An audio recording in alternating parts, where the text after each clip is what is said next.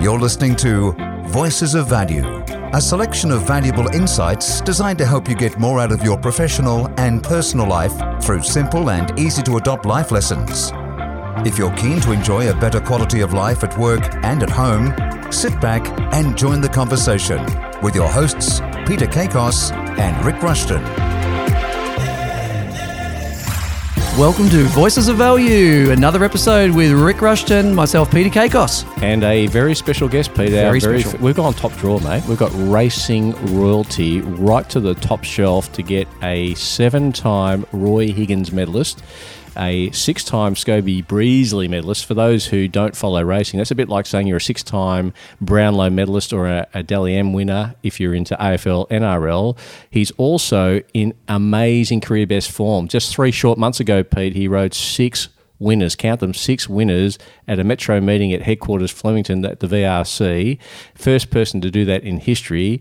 As we welcome into Voices of Value, our first interviewee, Craig Willow Williams. Craig, thanks for joining us this morning. It's my pleasure, and thanks for the introduction. But um, I am vertically challenged, so to say that I might be from the top shelf or the top drawer, it's very hard for jockeys to reach that top shelf. So uh, usually, I will need a, an aid or a, a step ladder. Well, you just stand on your wallet, mate. We know that because uh, that's six uh, wins on that Flemington Saturday in July. If memory serves, that was the day before you flew out on a very expensive uh, European holiday. So it was probably important that you had those winners, I would have thought. Well, it was when we originally went from the hotel from hell at Lake Como and then stayed on- Bellagio, and it was quite funny because uh, um, I've got four children and my wife and and uh, her mother came over from from Ukraine, and we all met up in uh, at Lake Como. And I remembered going there from arriving there, flying um, Emirates up the front, and then getting a Maserati down to Lake Como. I thought, "How this is amazing!" Just left Melbourne. Um, it looked like I've still sewn up the, another championship, which was really important, and getting to have a family break in some warm weather. And uh, I thought it was great until I turned up and they said, uh, We don't have a reservation for you. And then I've realised what customer service is and how things work differently in Australia than compared to how it was in this particular hotel.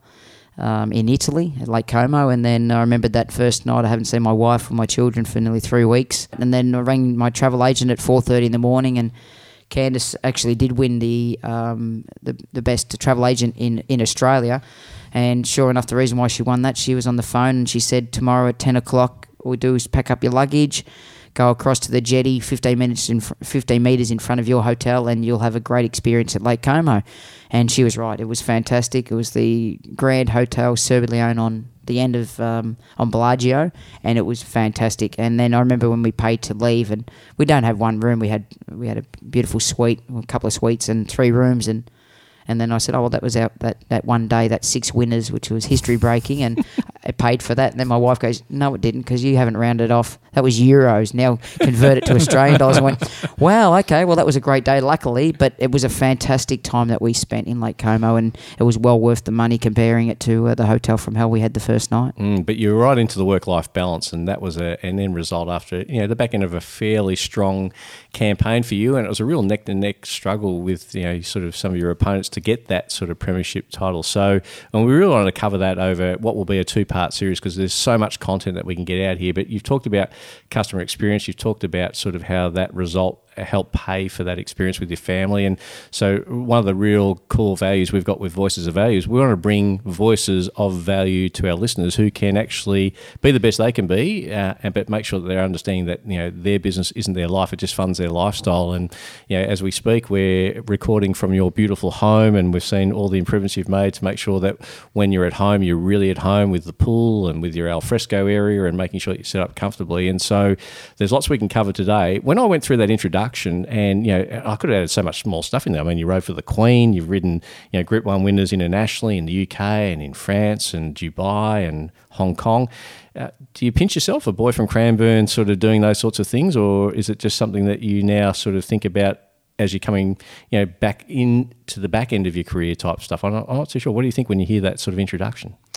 Uh, I'm not too sure. I just um, I remember when I contacted my wife and and uh, said oh, I had a really good day. She said yeah, they're writing up. You had six winners, but and it's like a big deal. Aren't you meant to do that every weekend? So I guess um, I was very I, I am fortunate. Um, I've got a great family support network and a great fa- uh, group around me. Not just uh, not just my my business model um, and the people I have around me, but I have really good and confident, positive people around me. And they're not people that tell me what I want to hear. They tell me what I need to hear. And if I need advice, I have those people around me. And I guess from Cranbourne, I, I knew it was a big sacrifice. I was uh, the youngest of, of three boys in, Yep. in the family. My father's a horse trainer. My mum held a trainer's license. She's a Harrison. So in Gippsland, she's like a Hayes. Yep. So I didn't really have much of a choice when my brother stole my food and I was the smallest.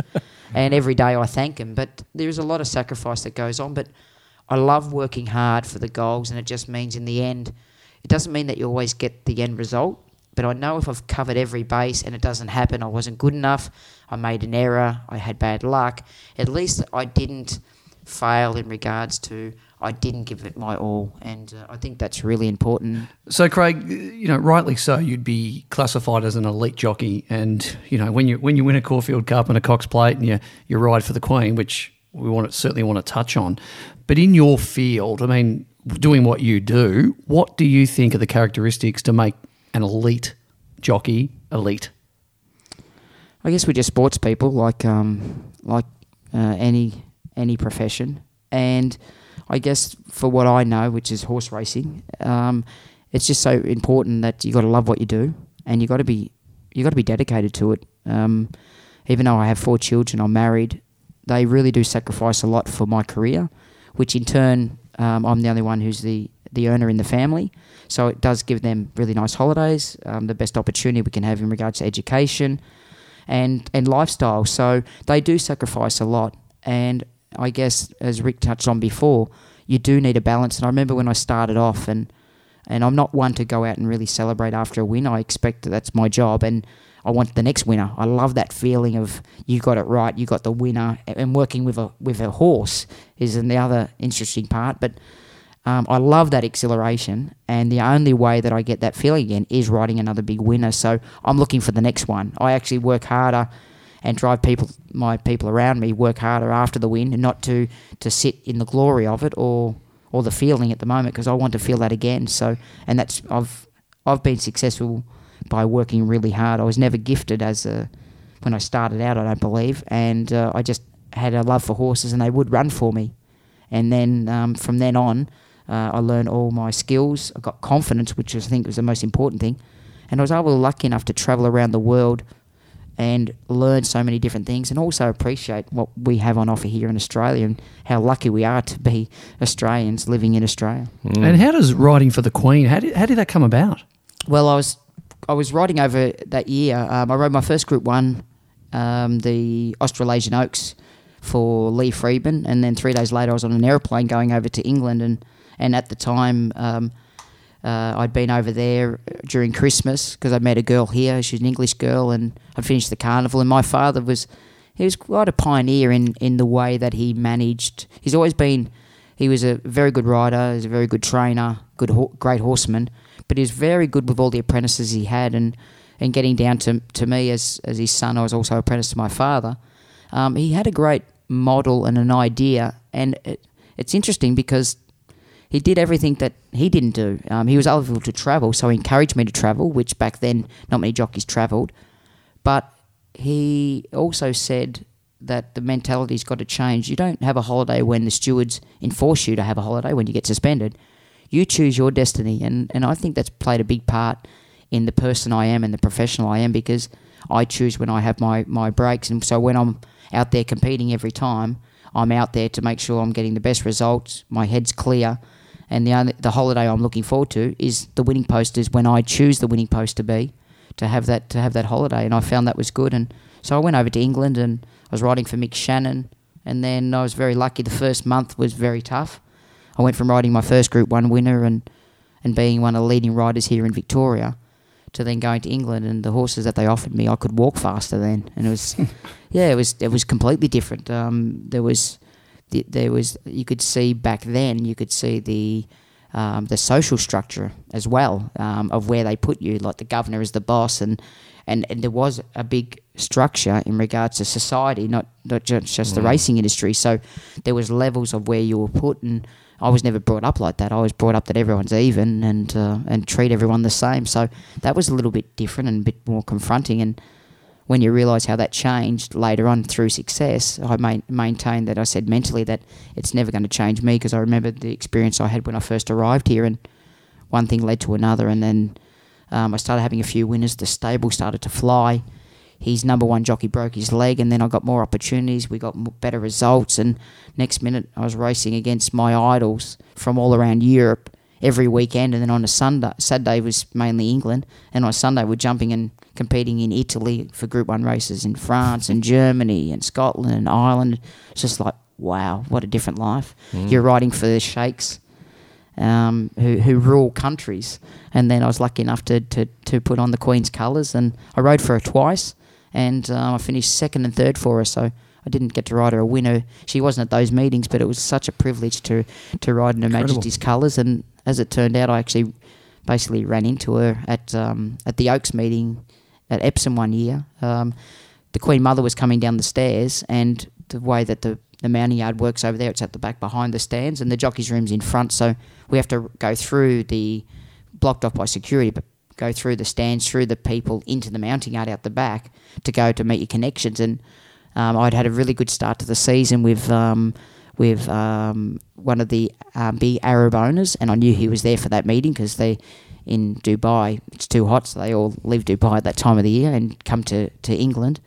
And uh, I knew he was there on uh, in the mounting yard, so I wanted to get out and make a really good impression. And so because I wanted to leave earlier, there's no other jockeys. And then I remember that they were actually green coats back then, and they said, uh, "Oh, you can't go. The the Queen's coming, or the Queen Mother's coming." And I said, "Oh," and the bloke goes, "Oh, you know, that's that young young Williams. He's got to ride for Mister Channon. He's got to get out there and to ride anyway." So somehow they talked his way and they let me go, and I couldn't help it. Everyone's looking back up these escalators, and while I'm looking back up the escalators and trying to work out why everyone's having a good look up there, I'm going through the doors and I nearly walk into a lady, and that was the Queen. She wow. goes, well, "Go on, go on, then, go on." anyway, and then it was quite funny because my mother and my auntie was there to support me um, at that meeting. I rode the Derby the next the next day, and that was the first time Australian jockey'd ridden the Derby for over a decade. So it's a big privilege and um, and I remember that they were up there, and there was a couple of um, elderly ladies next to him, and they said, "Oh, did you see what happened there? That young young young Williams?" And then so they asked what happened, and they said, uh, "Oh." Young Williams just nearly walked into the Queen, and I don't even know if he realised it was her.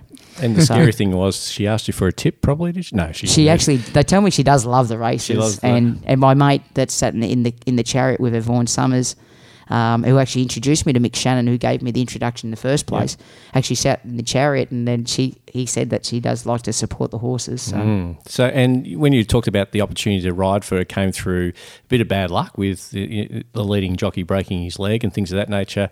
You sort of almost flippantly say that, but you know, for me, luck's when opportunity meets you know your preparation, and you prepared fairly well, and you're obviously you know very diligent with what you do. We've had this chat privately as friends, but I know you often believe that you weren't the most naturally gifted or most talented, but you're never going to be the uh, least prepared or you know someone who wasn't going to just leave anything to chance. You're a very hard worker. What would be the two or three key things you focus on every week as you lead in as you got this weekend coming? A, a full book of rides. You've got some amazing rides. What's if if our listeners were to say we could model some of his preparatory work, what are the two or three key things you do to give yourself the best chance to perform on show day?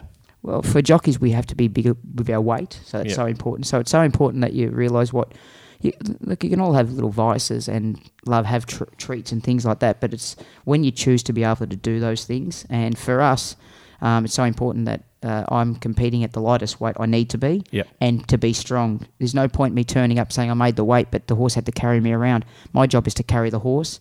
And there's no doubt when you've got really good preparation in regards to your diet and that your your time schedule, that I find that you've always got that much more time. It's like um, in a race, if I've got everything covered, I know my decision making is just so clear and simple mm. because I've got every aspect covered. I, I know what my opposition can do. I know what the jockeys usually like to do, their idiosyncrasies. I know what I like to do on my horse. So I think I've always got a lot more time to make those decisions, even though they're split second decisions, yep. because I'm prepared, I'm relaxed, I'm confident. I think they're really important factors. I love doing my homework. I love getting into my office and spending hours on doing that. That's part of me and part of my preparation. And I guess remembering back to when I started out in England, a lot of those jockeys didn't do homework. Not many jockeys walk the tracks, but Not that I was doing anything different. I had to because I've never ridden there before. So mm. I had to find out where the thousand meters was, where's the six hundred, how they rode those tracks, and it is completely different racing because of their undulations. We've got beautiful flat tracks, Yep. but they're ours are usually about speed and positions, like in Hong Kong. But over in England, it's all about having your horse to relax and settle on those big testing tracks. So completely different. So, um, so not only due due to success, I gained confidence, but I also got that great exposure for the, the- especially the Arab owners that st- breed all around the world and race. And I remember marking all my form as I do, still do.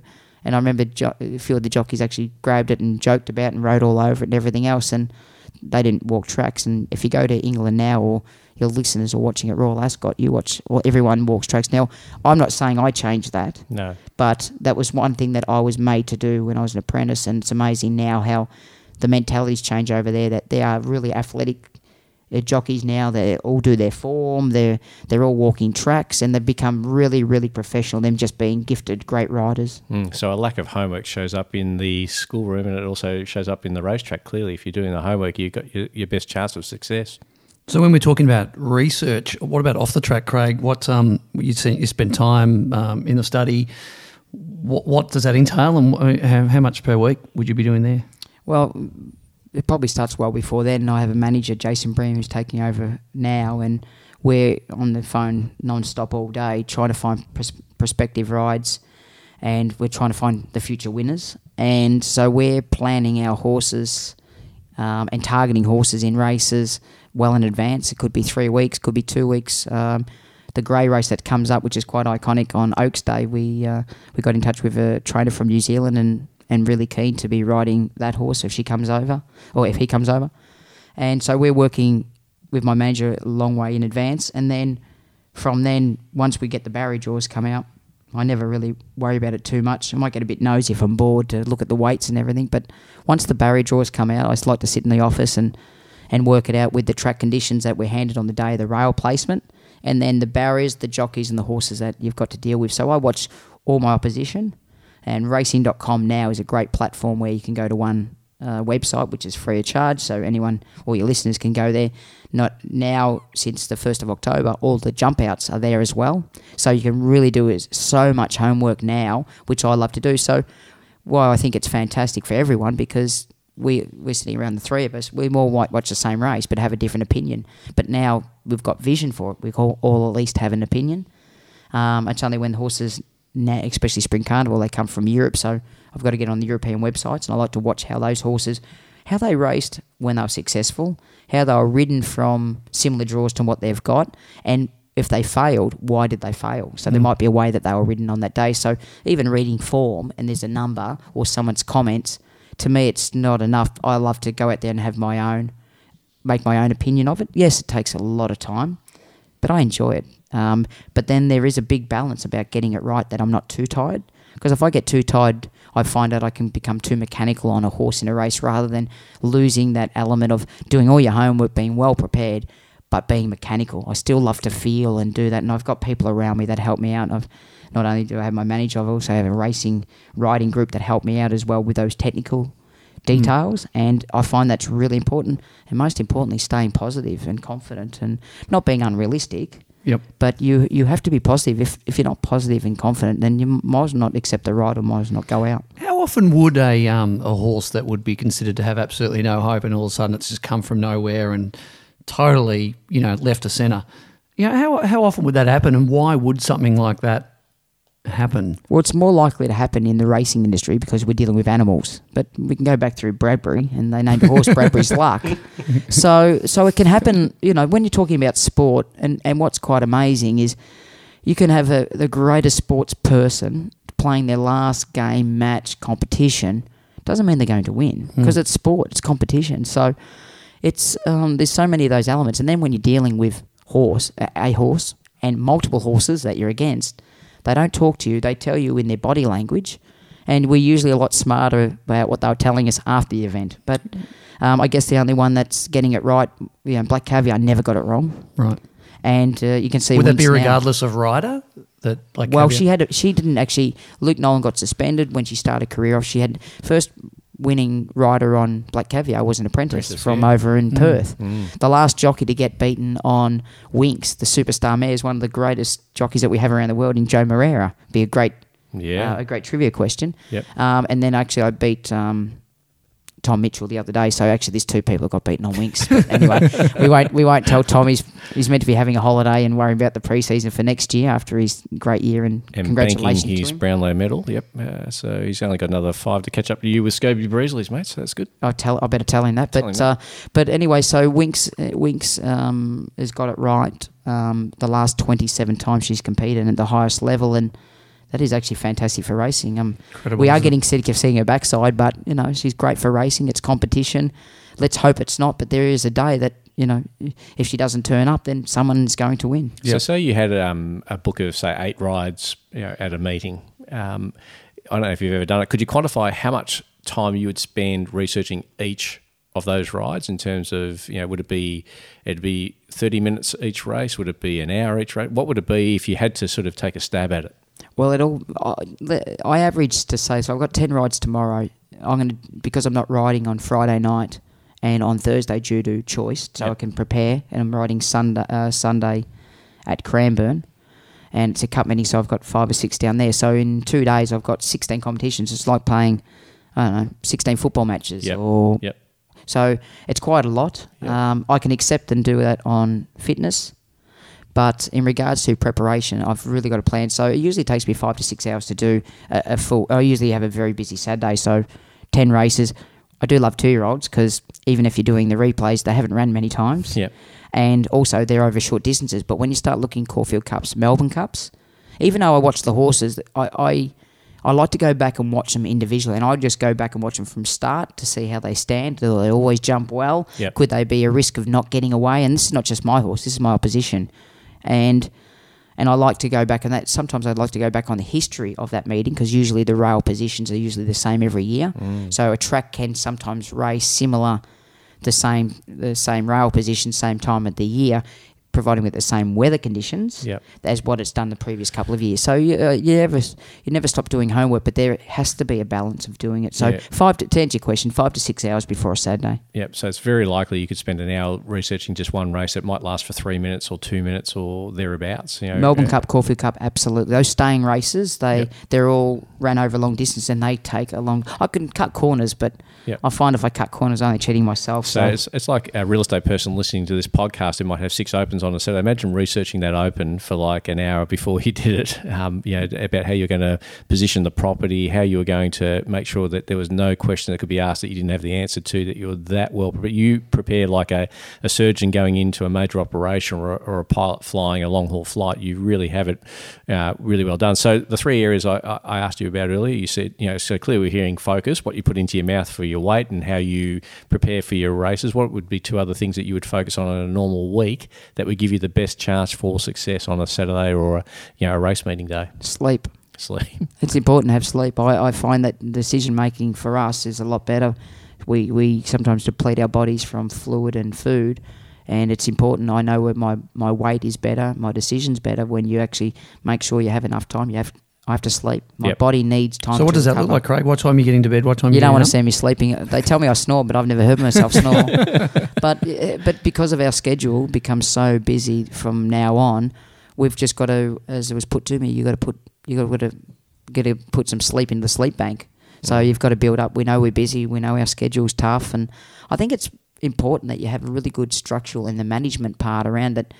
Um, as it was discussed before, changing mana managers. You know, what are the things that a manager has to do for you um, in regard to a, jo- a jockey's agent? And it's pretty simple. We put it down to those core elements. And I know Rick was in conversations with me about it being a professional um, and sports person, um, but not just in that, in all aspects. And we decided that the managers or people around you got to do everything that that you can't. That's the things, the only things that they can't do, and that's writing track work, writing trials, writing races. And I like doing my own homework because some people get people to do their form for them, and that's right. But I love to live and die by my own sword. So if I cover all those other bases, then I'm then left to my devices to m- maybe concentrate on those those they're the most important points for me that no one else can do for me. Mm. I believe. So you've identified the tasks that you need to delegate, and you focus on the ones that only you can deliver. And so Pete was saying, what is a, a night's sleep? What time does your head normally hit the pillow, and what time do you rise? The, depending on whether you got to do track work, I guess. But what would be a typical example of a of a, a sleep pattern for you? Well, I usually get to bed at 9.30, 10 o'clock, sometimes 10.30. And uh, on track work and trials, you have to get up early. That's just how it works. And So what So- time does the alarm go off? and I learnt one thing: don't press sleep. Never press. just as soon as it goes, learn to get out of bed straight away. That's one tell I tell my children. My wife's got about twenty different different times she goes sets it at that, and then five minutes later. But I'm never going to tell my wife anything. But no, no. um, So you, your head hits the pillow at ten thirty. What time do you rise the next day? Oh, it depends. Um, if I don't have to ride work the next morning, I'm usually up. This time of year, I've got my rolfer out here, so I have someone working on my body. So, um, and I can, uh, if I get eight hours sleep, that's Yep. fine. If I need to have a, a nap, if I get half an hour to 45 minutes, I feel I've achieved something big. Yep. So they're the type of things that I need. If I don't get the full night, full eight hours, seven hours, then, and usually that happens when I have to ride work in the morning or trials, uh, I need to have a little power nap. Yep. And having uh, having four children makes that a lot more difficult. Um, but my wife and we, we start accommodating. So when I have the double header Moonee Valley Cox Plate uh, Manikato Stakes, I stay in the in the Crown Towers for those couple of nights Yep. because I can guarantee to have a good night's sleep. And um, if I work out the room service well, I can get some Nobu bento boxes too, which would be good. So you focus on your weight, you focus on obviously your sleep and recovery, and your preparatory work involves, you know, getting your body in alignment, getting sort of you know experts in that field in terms of mas- massage and you know the whole sort of setup, hydration as best you can, and your preparation and planning. What's the third thing that you might think that has the biggest impact? And I, you know, you and I have talked about that work-life balance thing. You, you, you know, I think the third thing that I observe as, as a friend and someone who watches what you do and gets the chance to speak you, with you regularly is that you've got other people doing things that allow you to maybe get a power nap on a, a, a drive to a regional track where you've got a, a valet driving you so that you can actually sleep in the back. Is that is that would that be a, one of the third keys? Do you think? Yeah, I find um, having having uh, Jimmy and, and Ian to go to the races all the time, I just have an advantage. Uh, there's no doubt I I feel I have a big advantage on those jockeys that have to concentrate about driving. Um, I can have a chinwag with them and a chat, and that's all good and well, or I can have a sleep. And I'm very fortunate to have uh, to have that structure around me that allows me to do that, and and forever grateful for that.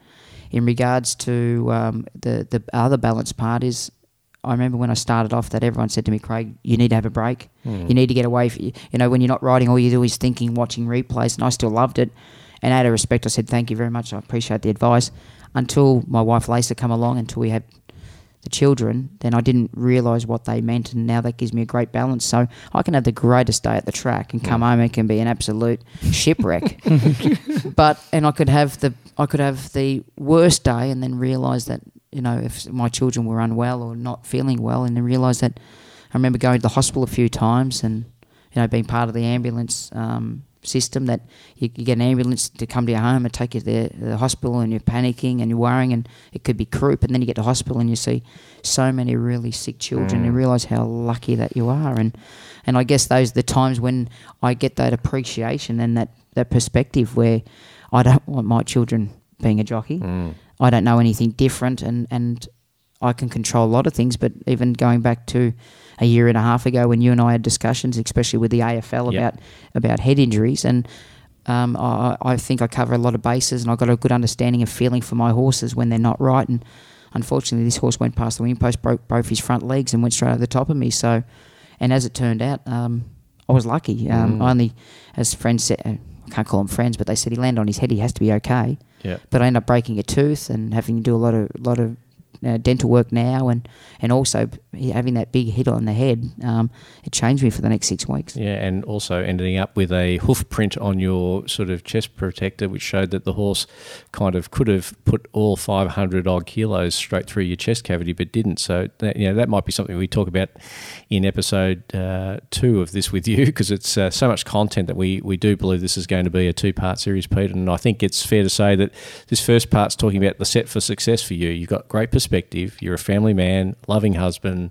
No matter whether you're having a great day at the track or a bad day at the track, when you come home and the kids are all well and he- healthy and happy, you feel like you've got wealth beyond counting. So I think that's you know, something I know about you incredibly well. But if I heard anything in this sort of episode, it's all about your preparation, your hard work. You've got an incredible work ethic. Your, your planning for each race is just elite. There's no questions about that. And that's why you've been able to achieve the things we talked about in the introduction. You know, you don't get to be the premier jockey, you know, something like uh, six times, and, and it should have been seven, but we'll worry about that at another stage. You don't get those opportunities without you actually having a, a very strong work ethic. I know you don't believe you're the most talented and the most gifted, but I'll say this to anyone listening to this right here, right now hard work beats talent when talent doesn't want to work hard. And one of the things you do incredibly well is work a- a- incredibly hard. So, Pete, I think um, you know this first session is all about the set for success. When we come back, I wouldn't mind talking about how you uh, cope with adversity, like the one that you just Yeah. explained there, because I think that would be imp- important. Are you happy to do a, a second series with us, Willow? Say yes, because you're going to do it anyway. That's a yes. See you next episode. Thanks.